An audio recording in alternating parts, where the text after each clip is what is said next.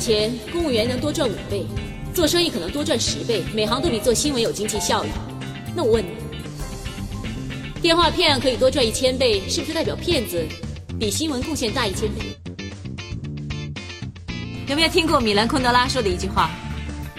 人类一思考，上帝就发笑。所以麻烦你下次别思考，我叫你做什么就做什么。女人的人缘你没有，女人的直觉你也没有，你怎么跟他们斗？你连狗咬人都想象不了，人咬狗的世界不适合你，找个男人嫁了吧。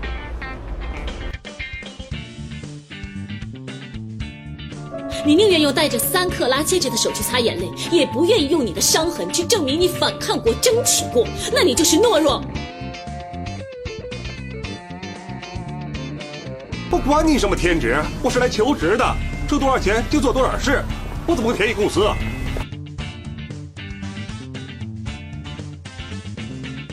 方先生生前呢，经常跟我说，会打麻将的通常都很会做人。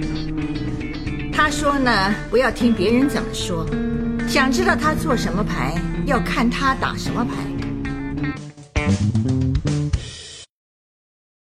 嗨，大家好，这里是九二九四，我是宇哥，我是四万。经过一个漫长的周末，宇哥刷了一部剧，当然是因为四万的推荐，强强行按头安利。是的呀，最近很火的啦。你看，我真的是好久没有看 TVB 剧了。我真的是一个对 TVB 完全不感兴趣的人，所以在你按头安利之前，他无数次上了热搜都没有引起我内心的一丝波澜。你知道上一部我看 TVB 剧是哪一部吗？呃，《金枝欲孽》。我靠，你这都知道？看你推荐这个剧的感觉，就是你是不是？呃，什么佘诗曼的粉丝？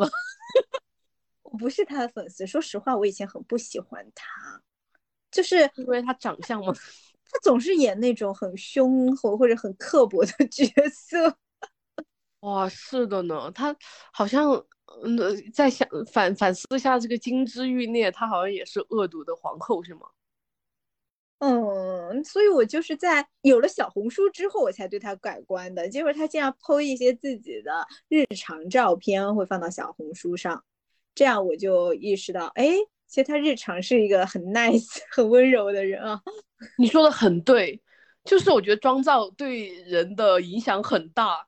嗯，我也是因为可能你推荐我看完剧之后，我的小红书开始疯狂给我推荐他的各种综艺啊，或者是。就是他日常的一些生活的 po 文，在那个 po 文里面看他的照片，觉得他和蔼可亲，甚至觉得他很美。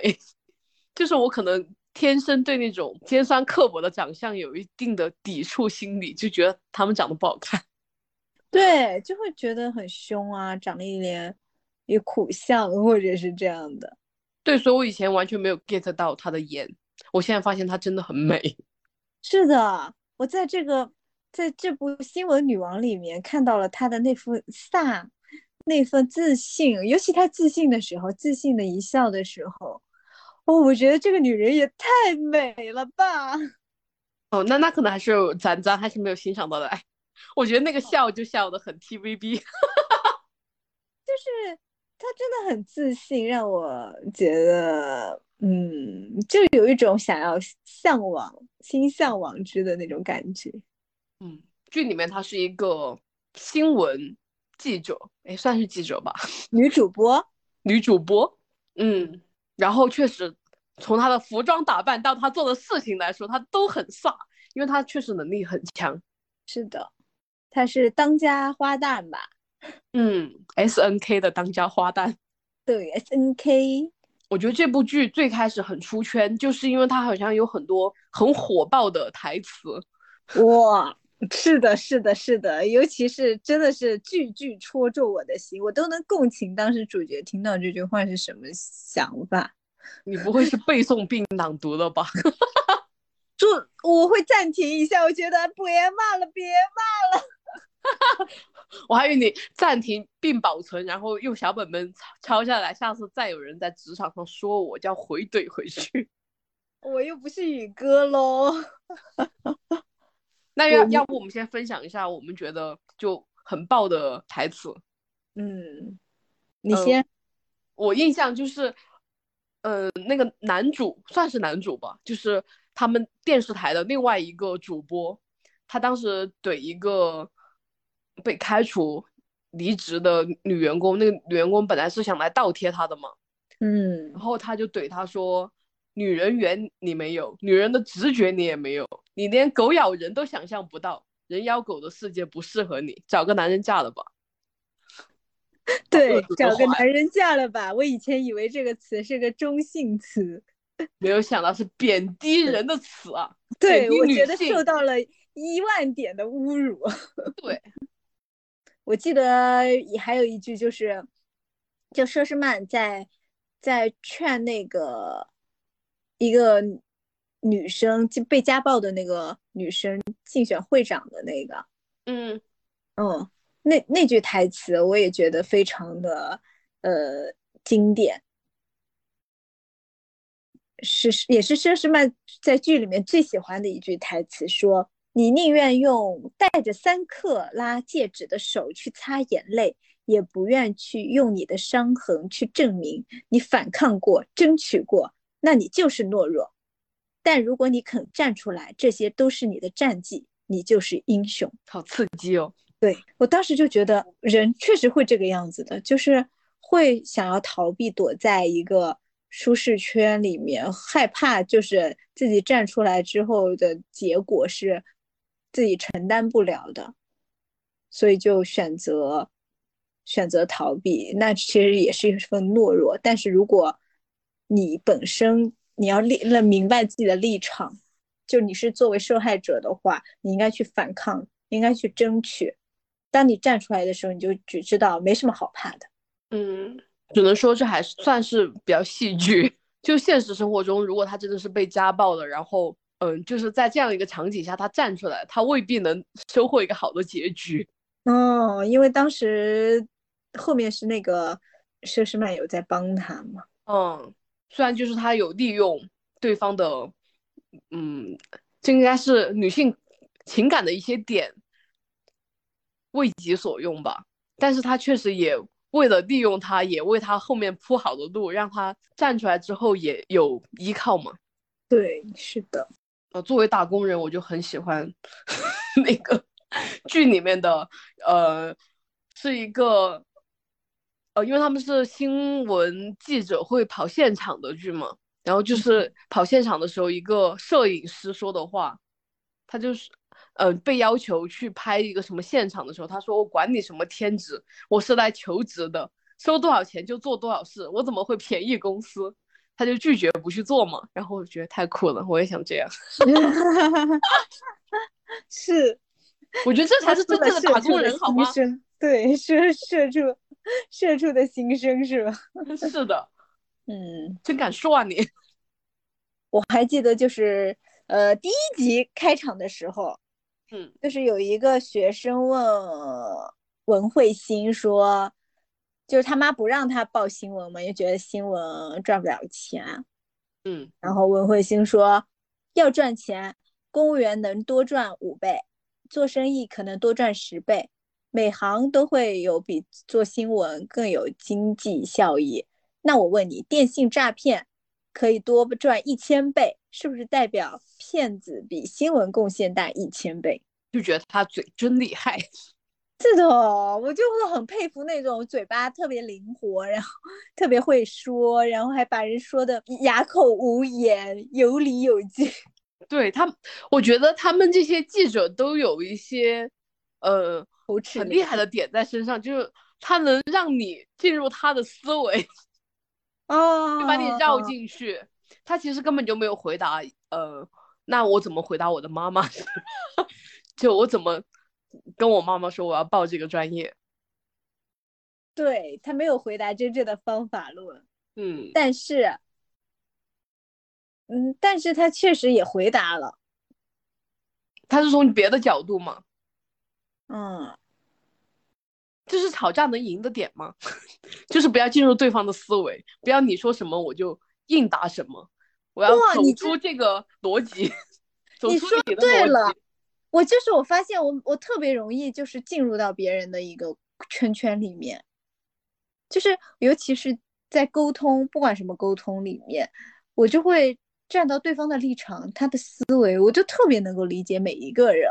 但是，一旦我理解了对方，我就发现，哎，我的立场呢，就消失了。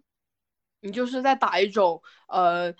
自己的论点不是很稳哦，论据不是很稳定的辩论赛，没有，我是知道自己的论据，然后最后怎么变成了我忘记了自己的论据，就是不稳定啊，你你就会跟着别人走，对，会这样的，所以说还是宇哥这种以阴阳怪气回怼别人的，阴阳怪气还是有用的，是的。非常厉害，我就觉得成为一个口齿伶俐的人是很棒的一件事哦。哦，毕竟口齿伶俐可能就可以做女主播了。对的，我还很喜欢一句台词，就是当时，呃，文慧心就女主角她重返舞台之前，不是是因为去和那个公司的大 boss 打了场牌吗？嗯，因为我觉得这个场景是在很多。职场里面是真实存在的，就是打牌这个点，嗯，然后当时就像就是这个方太，就是他的大 boss，就是说一句话嘛，就说会打麻将的通常都会做人，不要听别人怎么说，想要知道他做什么牌，要看他打什么牌。哦，是的，就是这句话就是，呃，言外之意就是，呃，突然就开始要让自己口齿伶俐的嘛，对，就是说。说什么不重要，看人家对方做什么才重要的。对，而且我觉得很多人真的是你听别人讲的和你自己去判断的是两个概念，是两个概念。对我发现职场里面，嗯，对，就是很多时候你自己说出来的这些话和你做出来的行为都有可能是两面，两个派别的，两个方向的，所以。别人说出来什么，就是你不用太在意。如果他说的很难听啊，怎么样，我就不用太在意，去看他本人做了什么吧。有些人就是嘴巴很会说，嘴特别甜，但是他行为上就是很恶心的话，你也要知道这个人非常的小人嘛，应该要离远一点。哦，希望这样的人不要当上领导，真的很害怕。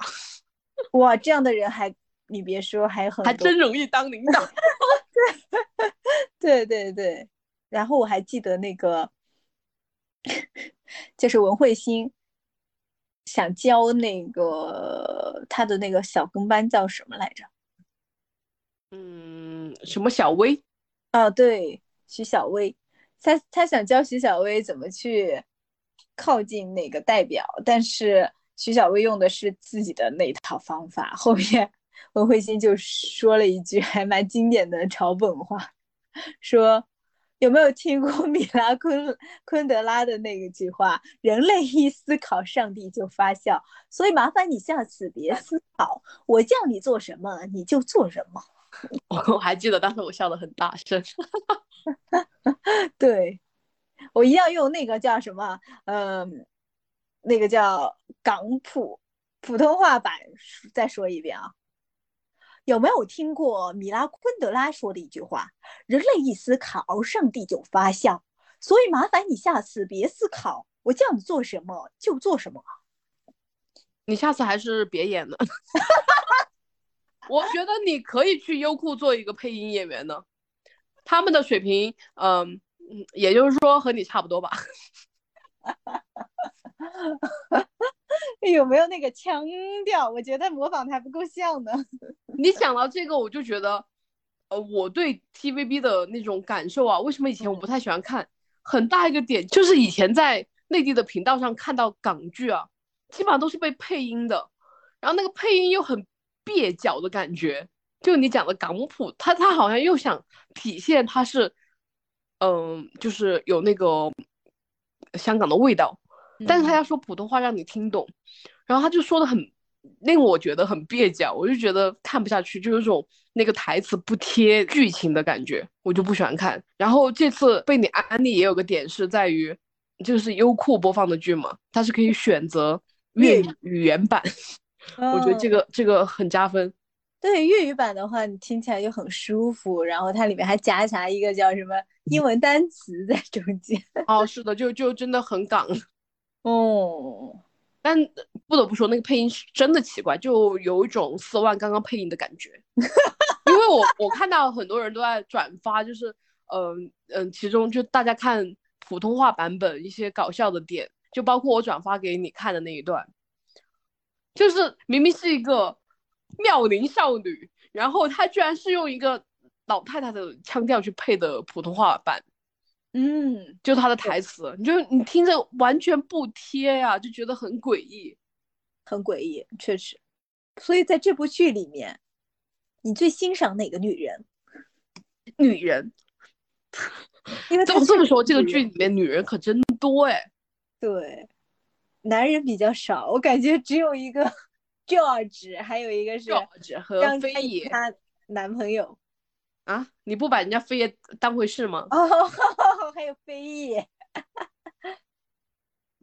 以女人来说的话，我最喜欢的是张嘉妍，嗯，就是他们现在这个局面不是已经到了一种三足鼎立的状态吗？张嘉妍也算是其中一大主力吧。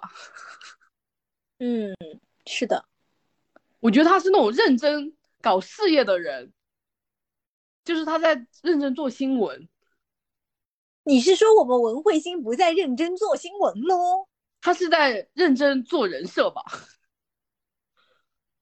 我没有这么觉得呀。就是他想要的新闻是希望更在意最后出效果，就是他的收视率能破表，就是创造新闻。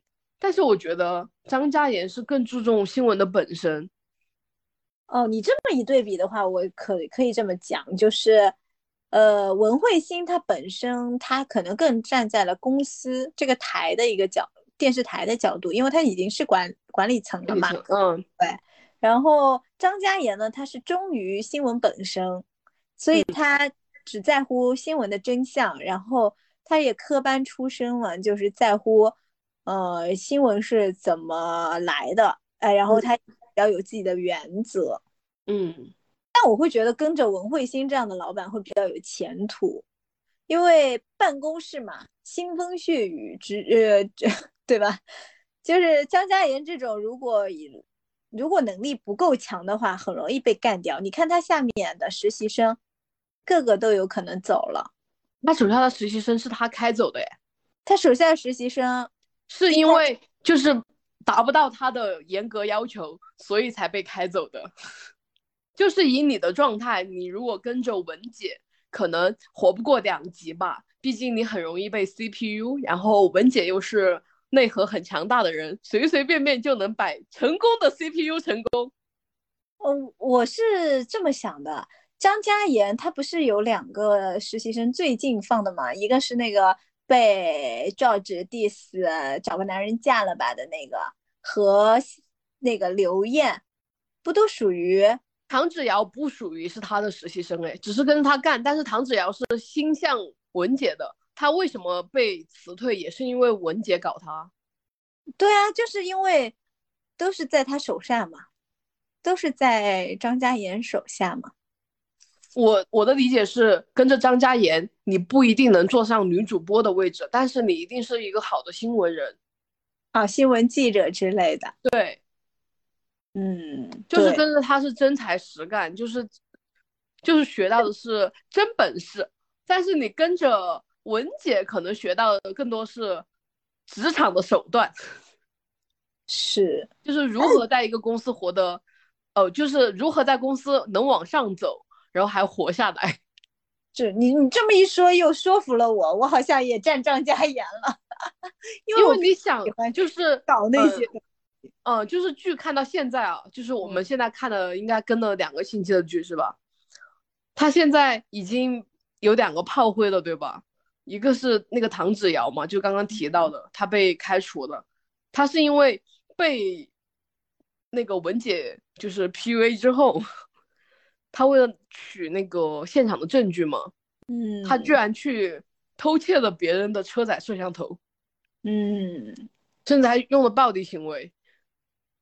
刘艳其实也被 CPU 了是吧？，对，刘艳也是个炮灰，她只是说她是有一一定的，呃，她她只是属于把自己的生命陷陷于那种很危险的场景下，所以她虽然没有被开除，然后但是是相当于被降职了，就派去一个当时不太热门的部门嘛。虽然我觉得之后会有蓬勃的发展，毕竟是那个新媒体嘛。是的，这样就不得不说到，我觉得文姐确实，她因为他很成功，然后他能力又很强，他又很了解每一个人，他就踩准每一个人的点，就像你讲那种很会见人下菜碟，嗯，他拿捏住你那个点，然后去 PUA 你，所以这些人都真就是很踏实的为他卖命。但是说实话，嗯，他就文姐，就是他就是那种会给个巴掌再给颗枣的那种人。是啊，他因为他有这个能力给你枣啊，嗯，大家不都是冲着这个枣去的吗？大家难道不知道他是在 PUA 我吗？可能刘艳是有一点蠢蠢的。我觉得一开始他可能并不知道，直到后面才意识到。我觉得职场新人是很容易证明自己，很容易被 CPU 的。嗯，嗯，不止啊，你看他也把那个，就是你刚刚讲经典台词的时候，他不是也把富太太给拿捏住了吗？人家可是经过大富翁大档的女人，还被家暴的女人，都被他拿捏了，因为他很会拿捏住，就是嗯，他棋子的内心吧。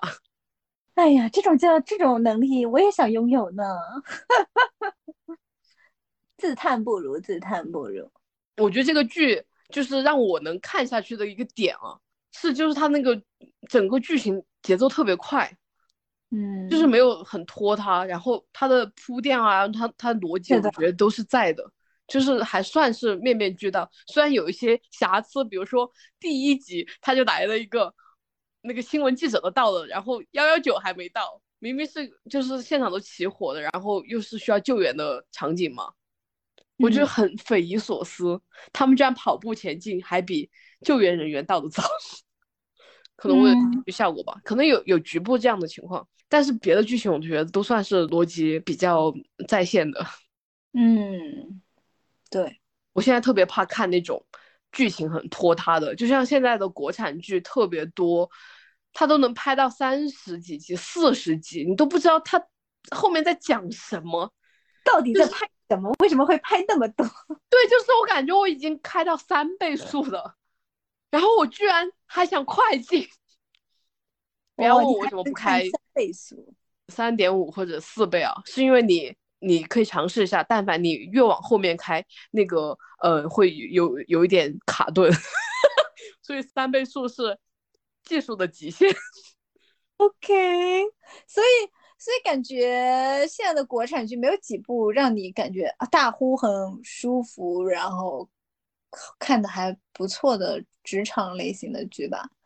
就《新闻女王》不是在优酷独播嘛？隔壁也有一个呃剧叫什么是最近被喷的很火的那部剧吗？《以爱为营》是吧？啊天哪！我最近看的很多 UP 主剪辑的，就是呃他们喷这部剧 视频，让我深刻的了解到了这部剧，倒也不是很深刻，就是对它的槽点充满了嗯姨母般的微笑。对，就当时好像路透的时候，大家都很期待这部剧，因为这部剧我听过它的那个广，呃，广播剧版。当时我其实没有意识到，呃，这是一个恋爱脑剧，哦，你以为他也在讲职场是吧？没有。我当时哦就是觉得这是一个搞笑的剧，就是设定就是一个恋爱的一个剧本嘛，听听就觉得很挺有意思的。我当时是去学配音的，你知道吧？哦，后面决定还是加入优酷是吗？后面在看这这个新闻女王的时候，我就发现，我靠，那是什么剧呀、就你是这么讲，我就觉得，呃，结合我看到的别人剪辑的《以爱为营》啊，就是有嗯些镜头，我觉得对比《新闻女王》，我觉得就有一个，我拿一个点来说，比如说《新闻女王》里面不是女主她是有一个床伴的吗？哦，是的，小就是我觉得现在应该这种呃情况很正常嘛，因为这个女女主本来她就是很强势一个存在，然后这也是正常的生理需求，但是你看她拍的过程中，她就很直接，反正就是拍两三个镜头，让你知道有呃她有这样一个固定的男伴的角色嘛。嗯然后介绍这个关系就点到为止，嗯，就是几几个镜头，然后他就开始，嗯、干完干完事就开始做他的看他的笔记本，就要开始工作了嘛。嗯，催人走，很简洁，不允许留夜。呃呃，这些都不不存在，不管他后续会有什么，但他没有把这个东西作为一个很重要的点在铺设。但是国产剧会怎么拍？就以我看到的他们拍的以爱为营的床戏，他要么给你展现的很有性张力，现在不是大家很喜欢提这个词语吗？他就会一会儿让这个人逗一点，一会儿让那个人逗一点，让你感受到那个啊好的你的血脉喷张的。然后要么就是搞一些乱七八糟的运镜，以爱为营的运镜真的很牛，就是他拍出了一种白加黑的感觉。我不知道你还记不记得白加黑这个感冒药的广告，就是让你白天吃白片，晚上吃黑片，然后他突然通过那个镜头的旋转，让你感觉你一天有三百六十度在那个床上。以爱为营的床戏是这么拍的。我当时很震惊，就是晚上到白天，只是镜头在那个把整个床板翻的三百六十哦三百六十度的感觉。我想你大可不必搞这些什么花里胡哨，何必呢？虽然你喷的这么厉害哦，但我还是想说一下，它是个恋爱剧，然后《新闻女王》呢，它是个职场剧，是不一样的。呃，它表现文慧欣这个人那个这个以床伴的这部分呢，可能只是为了让他这个人物立体，他其实是有这方面的需求的。但是你没有感觉到，就是国产剧大部分它都是，就是它无论它打的旗号啊，可能是职场剧，他拍着拍着在后半段，你就会觉得它就是个爱情剧吗？哦，对，虽然我现在我现在都不想以爱了，就是最近因为呃前段时间跟着我的老母亲追了很多剧，呃前段时间有一部很火的《一路朝阳》，还有个无所畏惧，我不太确定你知不知道，好像都是中央八台放的剧吧？没有讲律师的，听起来吧，它也像是职场剧，它也像是职业剧嘛，在讲律师这个行业。但是你看着看着就发现，它其实就是爱情剧，就是讲呃女主她怎么落难呢，或者说是她怎么就遇上一个特别强势的男主，反正就是他能给她带来很多先天的优势，然后他就一步步成功了。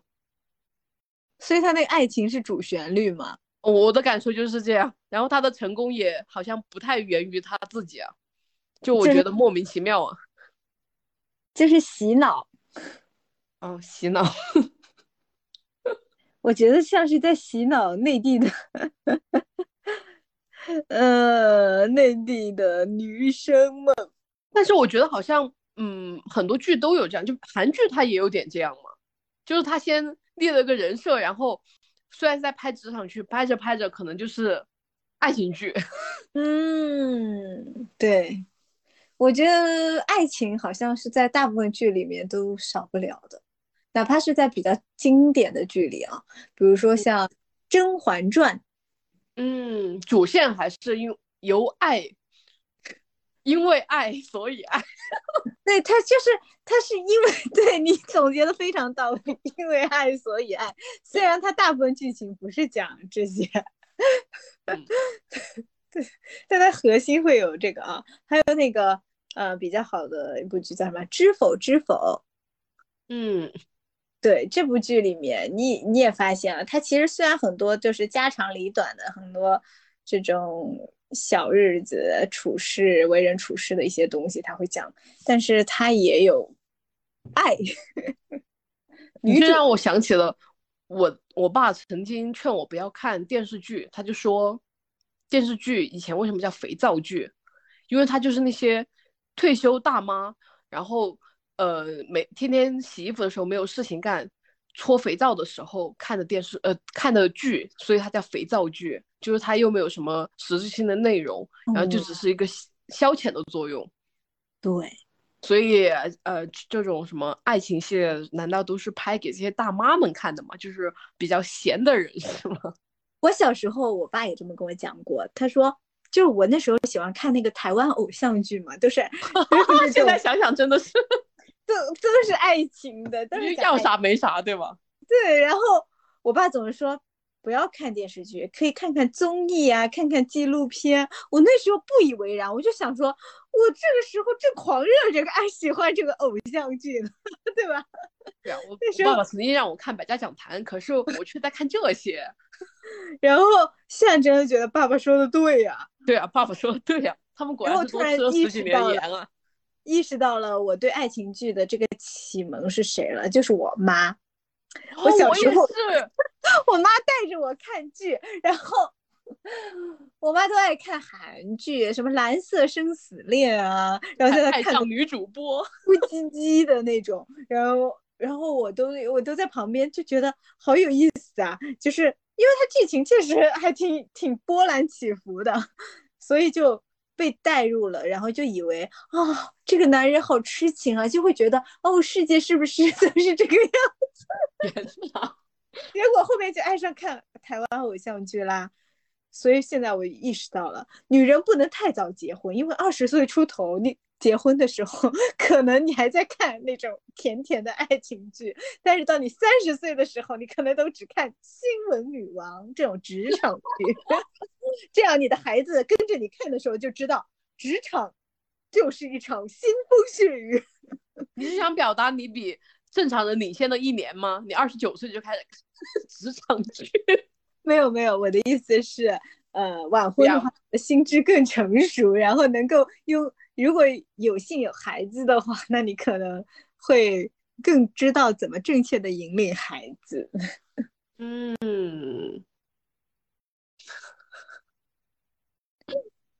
对，让让我想起我最开始讲的就是那个找个男人嫁了吧那句台词嘛。哦，然后。呃，最近很火的时候，像热搜不也是，因为就是他们大家剖出来说，TVB 真的好狠啊，说内娱要是骂人，最多就骂活该你没人要，然后 TVB 骂人说你找个男人嫁了吧，然后前情提要还是把你贬得一无是处。是我当时真的就是我我也。轰！我的脑子里轰一下，就像我的恋爱脑被直接挖走了一样，就杀人诛心。对对对对对，我觉得就是应该看这些职场剧。嗯，但你说到这个，我觉得，呃，这个剧就有种全员恶人，但是每个人又好像背后都有自己为什么作恶的 这种点，对，或者说他他不是每个人都是完人的这个点。他也是有爱恨情仇，也是有逻辑的。就像刚刚我说，我很喜欢张嘉译，我是觉得他在他的事业上没有任何毛病。对于我，我对一个领导的要求，我觉得不要求这样的词汇。对，但是他对他的爱情，就是他的生活，我觉得他处理的并不好。就是包括他，他和他的前任以及他的现任，他其实不是很会处理感情。他很多时候。都是在用工作来硬刚他的生活，但是你会发现，因为他好像在他的这个工作中能够更能获得那种，呃，价值，实现自实现自我价值。对对对，所以他以他这种性格嘛，他本来就是这样一个很硬气的一个人，而且他本来追求的也是事业，对，就有有很非常的理性的一个人，然后独立女性。对啊，关键是这样的女生她不缺爱。你看她的男朋友就非常的包容她，我可以这么说吗？我觉得，我觉得很多男生应该受，就是很多男性可能是受不了，就是女士自己的女朋友是这么 拼工作的吧？嗯，但是我个人觉得她男朋友，就你说的包容的。点倒是是存在的，但是整体看下来，我觉得他也是蛮自私的人。就是你让你觉得他让他回到自己的家，可以当属家庭主妇。哦，这这是一个点嘛？然后还有就是他求婚的这种点，他把很多家人喊到了一起。对我，我首先觉得求婚就是嗯很奇葩的行为，然后他又知道他女朋友是这样的性格，加上他本来就很容易嗯突发有有突发状况的情况下。他进行这样一个举动，其实这个女生不答应也没有办法吧，在那个场景下，没有，我觉得对张嘉妍来说，她如果不想嫁，她可以直接 say no 的。她不是一个好像一定会被这些捆绑的人。我觉得求婚这个场景就会容易让人没有办法拒绝。你可能事事后可能会就是婉拒或怎么样，但是但是在那个场景下你没有办法，你总不至于给他一点点面都不存吧？嗯。但是以他那个就是很迅速的在那收拾打车，然后说我直接说一句回来再说，我觉得也有可能。所以我觉得我感受的点是因为这个男生如果真的很懂张嘉妍，他其实不应该做这个举动。你觉得是张嘉妍自己不想要这样，对吗？嗯，那当然他本来对婚姻也有一定的迟疑的态度嘛。嗯。是的，我我可能会觉得这两个人是不太合适，又又合适，合适又不合适，就不是最匹配的。很奇怪，就比如说说他俩合适吧，就是因为不可，就是一个家庭如果两个人都一直都是拼拼拼拼拼，可能家里就不存在，就是很很难会说我们生一个孩子，然后就共同经营这种。就是可能最终也是两个人一起去协商着来，但也不能说这种生活方式也不对。但是我又说他合适呢，是因为这个男生他其实是偏偏家庭型的，然后张嘉妍呢又是偏事业型的，反而我会觉得这样两个人一起在一起组合起来会比较合得来，就相当于互补了。我觉得男生很在乎他的事业，你看当时就是。张嘉妍其实是通过别的渠道，然后了解到了这个男士，呃，这个她的男朋友供职的公司的黑调，但是因为她男朋友是律师嘛，是对这个公司的律师，然后她假设报这条新闻，就感觉像这个黑料是 她男朋友，对啊，他男朋友都会失去这份工作，对他很在乎，他完全当然在乎啊，我如果你换位思考一下，肯定会在乎啊。但是我觉得点是，如果你没有把这个东西泄露，你就不应该害怕这个事情啊。这不是不是他泄露的呀？对啊，那你为什么害怕他爆出去，然后害怕别人来？因为张嘉怡冤枉你女朋友，大家就会以为是他爆的呀。所以我觉得他害怕的点就是不对的呀。这不是对不对的问题，这是事实啊。就是大家怀疑的点虽然不是真相，但是是直接直接的，大家认为是什么样子，人只会相信他。自己相信的东西，他并不在乎真相。那同样的状态下，那如果他这样失业了，他也可以在家里面当家庭主妇啊？为什么他会劝女生做一个家庭主妇，然后不要去爆料这条新闻，然后让自己更发扬光大？没有，我觉得这是两点，一个是劝他做家庭主妇和让他不要报新闻，这是两件事情。我记得是同一个事情的时候。讲的话，大爷可以自己不用报这个新闻，而是让别的人去报这个新闻。你看他最后不是也不是他自己报的吗？就是他他讲他讲的是不允许他在他们新闻台报这条新闻，最后用的不是这个点，最后根本就没报。最后因为是文姐想利用那个，就利用那个富婆了嘛。啊，对，因为文姐考虑了大局啊，张嘉也只在乎真相啊，就是张嘉言的轴是在于。他只在乎这个新闻是不是真的，一定要就是既然是真的，就一定要爆出来。但是这个爆出来之后，对文慧心，包括对于他们背后整个电视台，就会有很大的牵扯啊。就是怎么说呢？就是也是张家元不够，呃，张家元不够圆滑的一点啊。你想想，如果电视台都受牵连了，你们日子会好过吗？但是文慧心，我觉得他处理的方式就比较明智，他能够。让这个人意识到了这个问题，然后让他肯定会有一些整改。然后我的点就在于，那她男朋友只是在意，就是她播报这条新闻会影响她在公司的地位，而认为假设说她不报这条新闻，她干不下去了，她可以回家，然后让她男朋友养她。她男朋友为什么不能换位思考？那如果她被公司冤枉，她干不下去，那她让女生养她呀？她让女生养她。对啊，凭什么让女生主动放弃自己的职业呢？嗯，你这个说的也没毛病，但是刚刚的点是在于这儿。但但说实话，如果我换位思考她男朋友的话，我自己也会这么提出要求的。就我的点就是还是在于身正不怕影子歪。只是可能职场比较黑暗吧。是的，我我其实特别能够理解这个文慧星处理的方式。呃，我一开始是觉得张嘉妍那样没有不理解他的处理方式，我觉得他这个事情做的是就是共赢。对啊，就是共赢，我觉得是最好的。对，所以我整我现在讨论就是，我觉得这个，呃，我们刚刚不是讨论是张嘉妍和她男朋友合不合适的问题吗？啊，是啊，我就说合适又不合适嘛。嗯，就是我觉得不合适的点就在于这些地方。但是我我认为他没有特别尊重他，其实这很难讲哎，这很难评。我还是希望我觉得是男女的立场的不一样。我我还是更希望张嘉妍是个更独立的人。那你就希望他单着就可以了。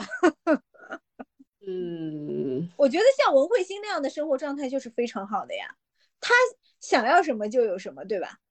他想他自己追逐事业，自己有钱，然后自己有权利，然后自己也也有这个对新闻的一个，他不是不尊重新闻的真相，只不过他可能更圆滑一些，有时候他会选择用其他的方式去达到这个新闻曝光之后的一个目的，然后。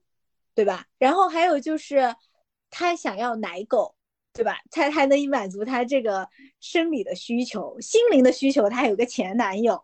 嗯，你看他就是他才是赢家，好吗？人生赢家。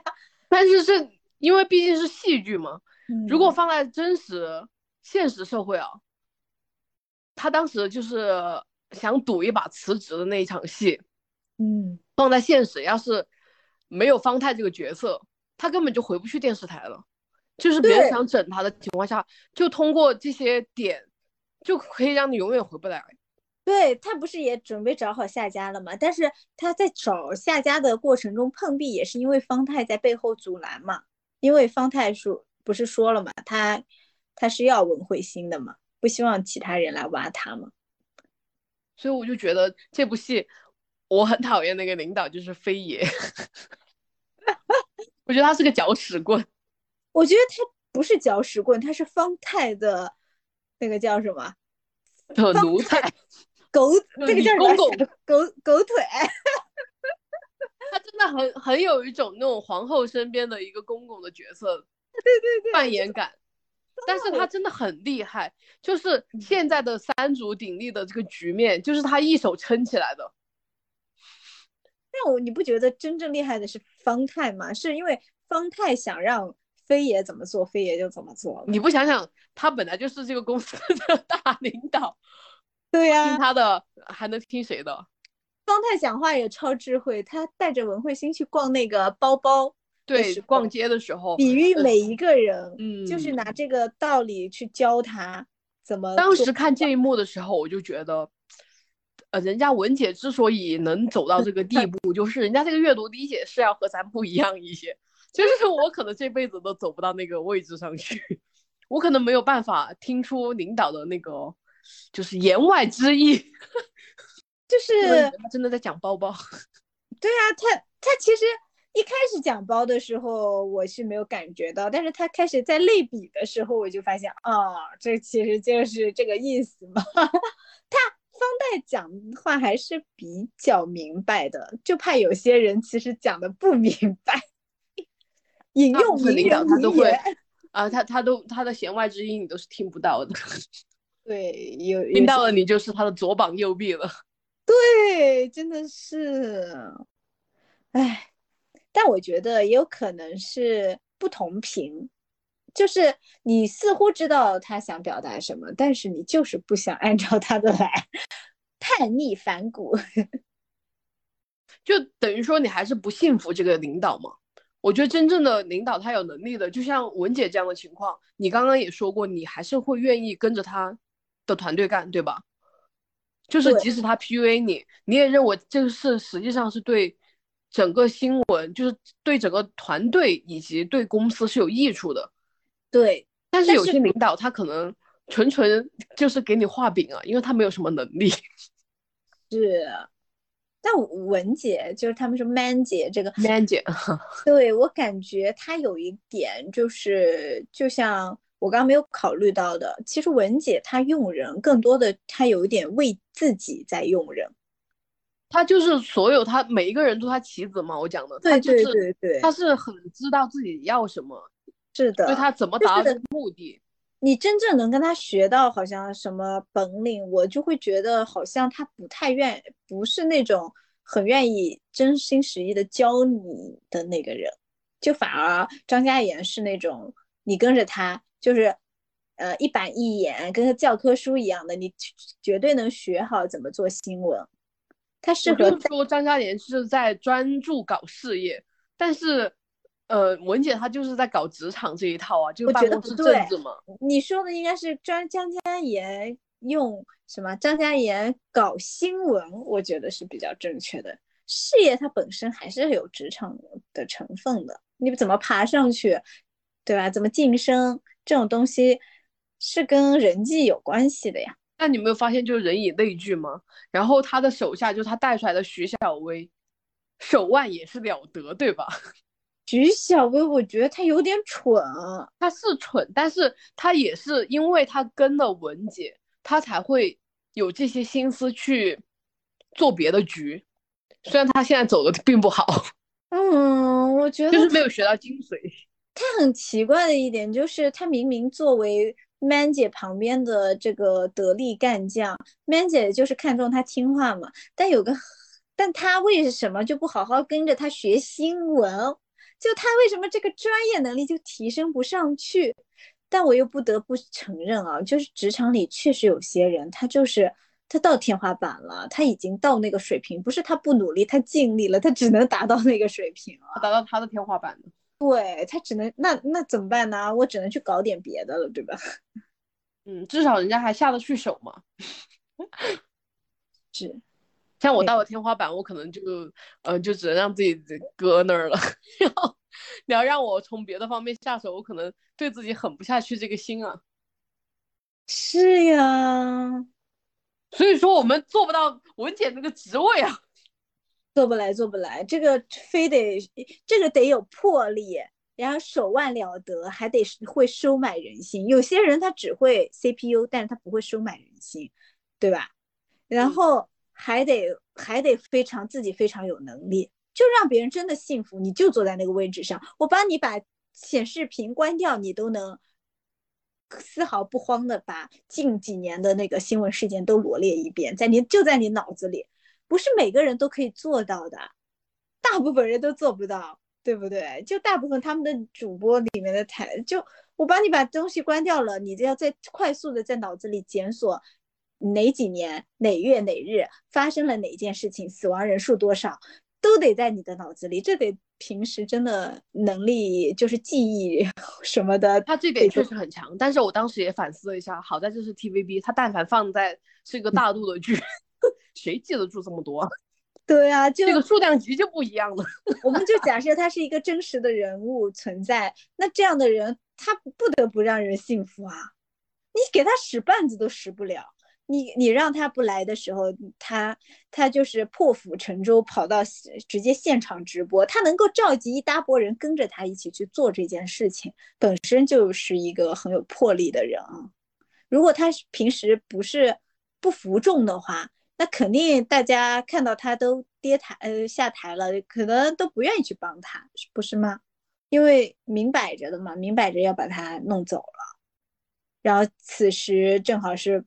呃，就是愿意落井下石的人也不少，所以人一定要，一定要就是做人留一线，就是你要自己留条厚度，对，不然有一天你就有可能到了这个关头，没有人帮你，没有人帮你的话，没有人帮忙收拾。对呀，就一个人他是成为不了王者的，他需要王者身边一定是要有一个团队的。哦，才会显得自己像王者。对，要有烘托气氛的这种氛围组。是的，就所以我觉得文慧欣她虽然看起来好像比张嘉妍就是更圆滑、更不、更世故，然后更那个什么，但我觉得她的能力肯定是不输张嘉妍的，在新闻上。是的，不然她也没有办法走到主播这个职这个职位上。对啊，你看他能够，能够在这个职位上一直待着。她为了跑新闻，她自己也愿意去。像年轻的时候，不是和她男朋友有场戏是干嘛？就她男朋友受伤的那场戏。其实也那个是运气好啊，就是前面是大家揣测的嘛，实际上只是因为他们正好闯到的，就是那个对对对对对，就是他们其实在那块蹲点蹲了很多天，根本没有蹲到，然后他们正要收东西走的时候，那个人出现开始抢东西，然后他们就只是顺势拍了这条新闻，然后出圈了，但是他就是运气加实力嘛，是吧？人家事后就像你刚刚提到的。嗯，就是在不给他提词器的情况下，他能把这些过往的新闻倒背如流，人家证明人家是有实力在的。对他那个运气也是因为他一直在蹲在那里，有有不是每个人都能说我蹲那么久，对吧？对，蹲那么久。嗯，因为他你看他后面就是从女主播做到了那个副总，哎，他这叫什么总编吗？副总监。副总监的职位，他不是也是靠他做了两条爆火的，就是收视率爆表的新闻吗？嗯，我真的觉得他是在做新闻，就是他是有他的剧本，然后就是引导观众，达到他想要的效果。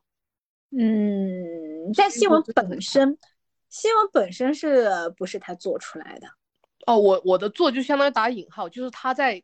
引导这这条新闻的走向，就是因为新闻它也有很多个角度嘛，嗯，他就是想制造出很火的新闻，所以这是真实的呀，就是就是媒体，我们通过媒体看到的那些东西，其实是也是媒体筛选了一个角度给我们看的，甚至他可能用了一定的手法，让他有夸张啊什么，嗯，一些行径，对，就是。我记得是谁说什么，就是他们里面是有有有谁说什么新闻就应该要有一些这种网络化的东西，但是但是 Man 姐她还是有自己的原则和底线的，她也很多时候还是能够联合这个张嘉妍去建立起新闻的那道防火墙。他也不会让任何人，就是比如说像 George 这种，他可能就会走火。如果他不去严守这些东西，擦边球嘛。但是仔细想想，他这也是他办公室政治的一环，就是文姐去拉呃张嘉妍，嗯，一起做新闻嘛。对他其实整体他还是在拼这个职业，拼这个职场。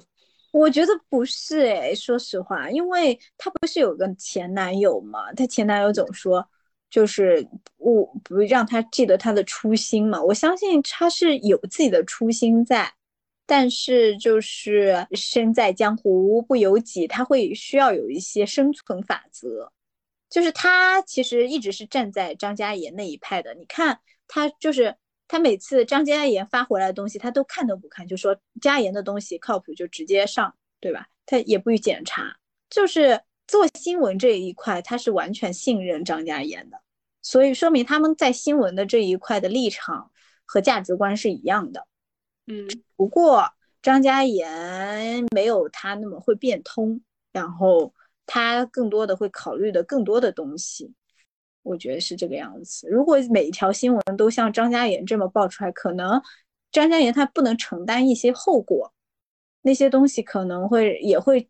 我觉得有时候似乎，如果按照张嘉妍，就比如说没有 Man 姐，只有张嘉妍，那张嘉妍做出来的东西的话，也有可能张嘉妍会在这个后果中学会成长，就是有些东西她不得不变得圆滑一点。但反而有了 Man 姐这样的人设在，那张嘉妍才能就是真正的去做她的新闻。只不过有时候她。确实会受阻，受到张家呃受受到 Man 姐的阻拦，不让他这么做。但是张嘉妍她本身的价值观和信念，并就好像被保护起来了，她一直都可以朝着这个方向去走，何尝不是因为 Man 姐的存在呢？我觉得职场还是互惠互利的。对对对，就是都有对方想要的东西。是的，就我仔细思考了一下，如果没有张嘉妍这样的人，可能。可能 Man 姐不会一直走在这个坚定自我的道路上。比如说，没有她前男友，也没有张嘉妍，那可能 Man 姐也会走偏，没准就变成另一个 George，对吧？但是反而有了张嘉妍，可能 Man 姐她会在张嘉妍身上看到一种对新闻新闻人本该应有的态度，反而会警示她有些事应该不应该怎么做，或者应该怎么做。我觉得这但是你看看的，如果呃，就是有刘艳这样的存在啊，就是被贬到那个新媒体部门去的那位，嗯嗯，我觉得真正想做新闻的人，他永远是存在的。肯定是存在的。对，就是即使我我我的我想表达就是，即使没有张嘉妍，Man 姐她不会这么容易迷失，是因为他们电视台永远会有这样的角色，就会鞭策她嘛，她会不忘初心的。哦，嗯，对，嗯，有道理。但是也只是比较小的角色，偶尔去，可能像刘艳这种，可能只是偶尔的，比如说和 Man 姐有了共鸣或者共事的时候产生了一点火花。但是像张嘉妍这种，她还属于前辈型的，还是所以经常这个时候就要说飞爷很牛啊。为什么会有张嘉妍这样的角色存在？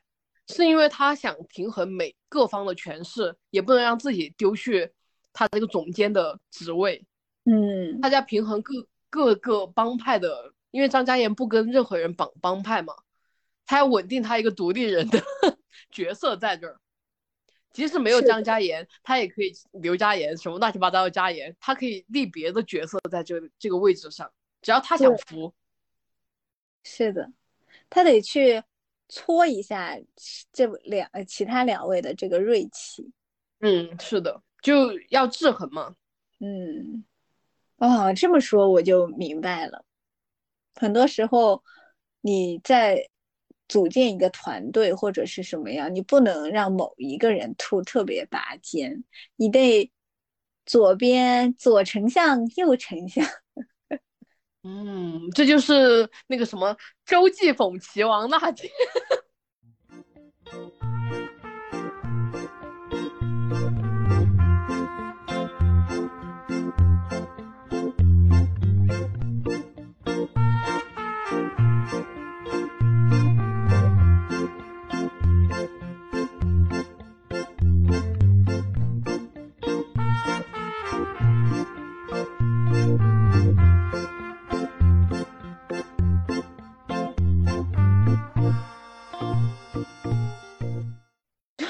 复杂了，我们还是说回这个新闻女王她的一个原型。其实文慧欣她其实是有原型的，啊，她居然 这还能有原型？是真是什么电视台的女主播吗？其实这个 S N K 讲的就是 T V B 在两千年左右的那段辉煌而又混乱的历史。文慧欣的原型呢，其实就是当时 T V B 制作部的总监曾丽珍。以下都是八卦啊，就是 就是文慧欣呢，刚进入 TVB 的时候，她不是在一个叫华姐的总监下面做事情吗？这个曾丽珍呢，在一九七四年呢，她是进入到 TVB 之后，从编导做起的。领导，她当时的领导就是 TVB 的有个八姐，八姐是谁呢？八姐就是梁家树的太太。梁家树又是谁呢？梁家树是 TVB 的戏剧，呃，戏剧制作总监。八十年代很多 TVB 的剧呢，都是出自于梁家树的之手，比如说像《钟无艳》《封神榜》，然后《新闻女王》里面的飞爷的原型呢，就是梁家树。换句话说呢，就是当时 TVB 呢是由梁家树和他的太太八姐掌控着大方向的。幕后的我甚至以为是方太和她的呃呃已经离世的老公呢，没有想到是飞爷啊！等等还没完，幕后哦，还有大 boss 是吗？呃幕后的大 boss 呢，则是邵逸夫的妻子方逸华。哇，就是邵逸夫，这是一个我听过的人名。新闻女王里面的方太太，就其实是有原型，就叫方逸华，是邵逸夫的太太啊。她只管哇赚钱，运营呢她基本不插手。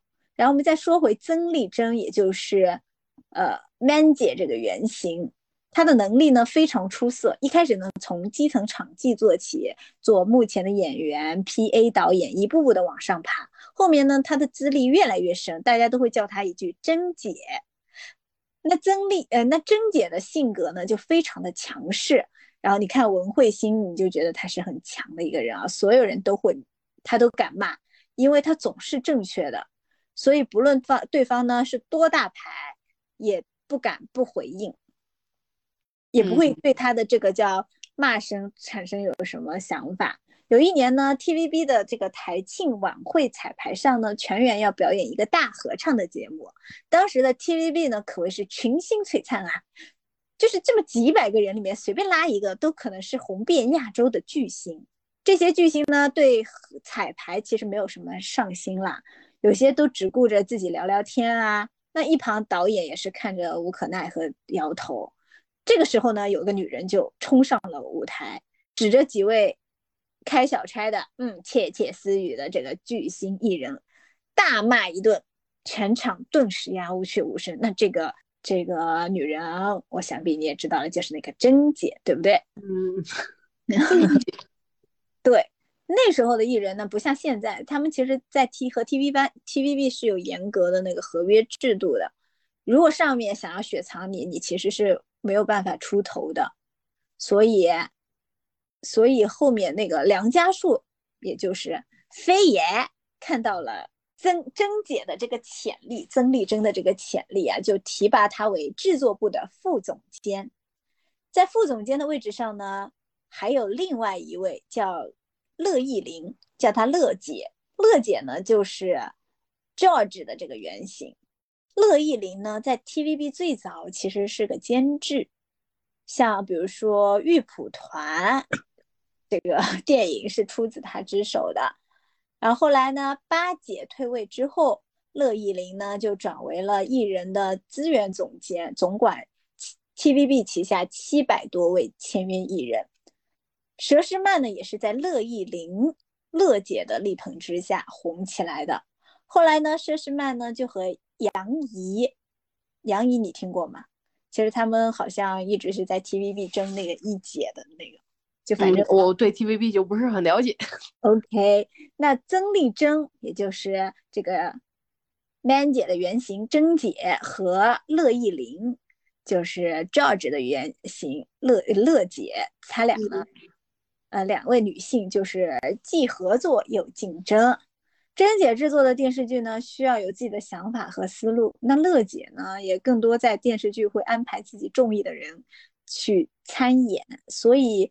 明争暗斗比较厉害，就像新闻女王里面两个人总是吵了没完没了。当然最后呢，赢家就是也像是嗯，大家大家就知道甄姐嘛，就是嗯 Man 姐的原型。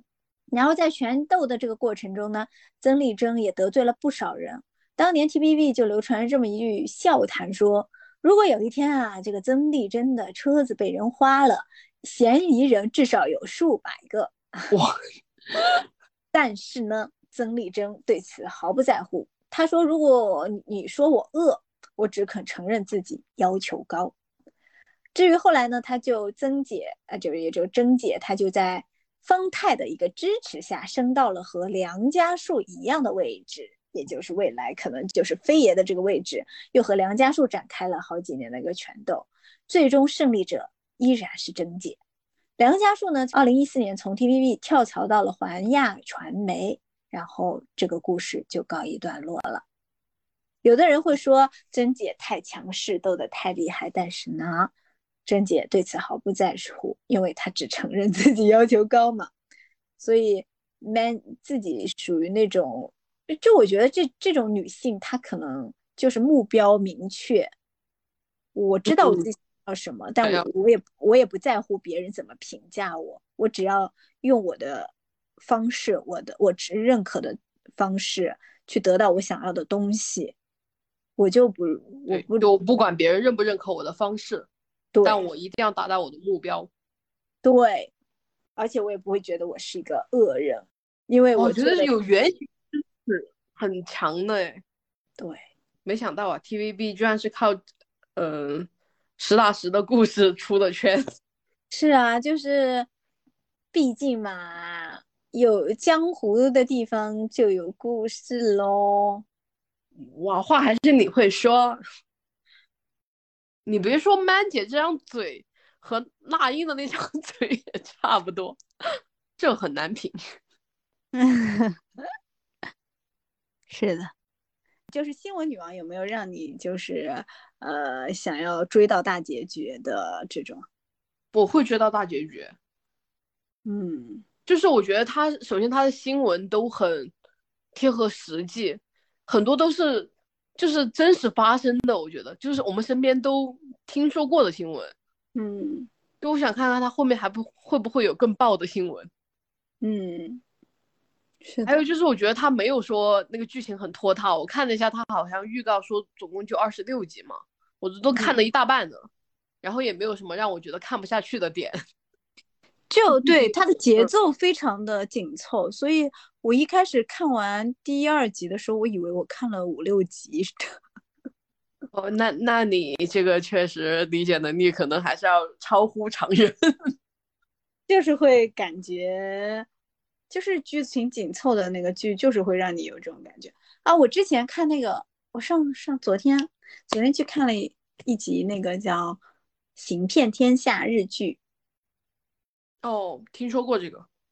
哦，就是这是长泽雅美演了一个骗子嘛，嗯，我感觉也也是蛮爽的，看这种剧。而且我觉得就是新闻女王，她还比较算是我认为的大女主的戏。啊，是就是搞事业的女性，不像很多披着大女主外壳的，嗯，一些剧啊，就是它的本质可能还是在讲一些莫名其妙的情情爱爱，就像我们之前讲提到的那些剧情。《甄嬛传》是不是大女主戏剧？是的吧？我觉得是，嗯，她这不也是很认真的在搞事业吗？毕竟，嗯、求爱不得。对，她就是过了那个情关之后，一路开挂。嗯，哎，这么说，我觉得孙俪演的剧都还挺不错的哎。就是我前段时间跟着我妈还追了一部《理想之城》，是讲的是那种算是建筑行业吧，然后女主是一个造价师嘛，也是讲她的升级打怪之路。我觉得是就是很职场，没有说拍着呃就是走着走着就走偏的那种。嗯，然后这个女主就是孙俪演的，和那个罗晋演的吗？还是和谁？不是和赵又廷。哦，赵又廷。哦哦哦，我想起来了，他和罗晋也演了。我感觉他演了一部叫《安家》，两个都是职场剧。看来他蛮喜欢职场的，他喜欢那种接大女主的那种剧嘛？可能尝到了《甄嬛传》的甜头是吗？对啊，《甄嬛传》那么经典，你看啊，我相信很多人都看了十几遍《甄嬛传》了。我一遍都没看过，真的有，对不起。就是你把《甄嬛传》看完，你就可以游刃职场。呃，是吗？你看完的吗？没有，我只看了第四。就是我有个朋友，就是那个之前来过我们播客的那个叫什么仙仙，他就是《甄嬛传》十级爱好者。哇哦，真学十级。我喜欢看《甄嬛传》和那个《知否》，但是我觉得《知否》可能更更能实操一点，就是它里面有一些东西。还有《甄嬛传》呢，它其实还是有很多宫心计在里面的，就是嗯，这么说心理学还挺重要的。真的很重要。我看你这人，嗯，我能一一下子看出你的弱点，看出你的需求，那是不是就很会很会来事了呢？嗯，哎我做不来，始终始终做不到这样的人，放弃了。我也放弃，我觉得不必强求自己，没有必要去做那个嗯领导人的地位。对对对对，嗯，但其如果你会了的话，可能会轻松很多。但是你也可以找就是志同道合的人嘛，呃也有不需要这些能力对后就能待下去的工作组、工作团队。对对对，是的，所以我才说我比较想待在张嘉妍的组。对，是的。看来我们还是比较懒的，是吗？我觉得其实想要读懂人心，然后利用这个嗯这个优势，帮助自己的职业有有所提升，我觉得还是要费很多心力的。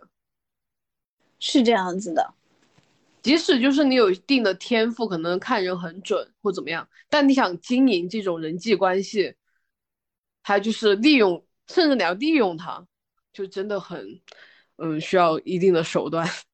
嗯。反正说来说去，我就觉得很推荐大家看这部戏，毕竟它还一个星期更五天呢，每天一集，对，良心剧作。是的，毕竟确实确实很久没有看到好看的 TVB 剧了。嗯，而且又是像嗯刚刚讲到的，它还类似有点像《甄嬛传》，对你的职场、对你的工作还有一定的指导性作用，是吗？就是看了还没有说白看。对，看完你就能戒掉恋爱脑了。这个这个点可能是真实的。搞事业，对，搞搞事业才是女人该做的。搞事业才是人类该做的事情。嗯，那就话不多说，大家去看剧吧。看剧吧。如果你有什么呃追剧过程中特别想分享的，可以在我们评论区留言。OK，我觉得我们还是蛮。蛮认真看剧的是吗？认真的看评论的。哦，是的，毕竟是那种共情力很很强的宇哥，喜欢哈哈哈，笑死。OK，那就到这里啦，拜拜，拜拜。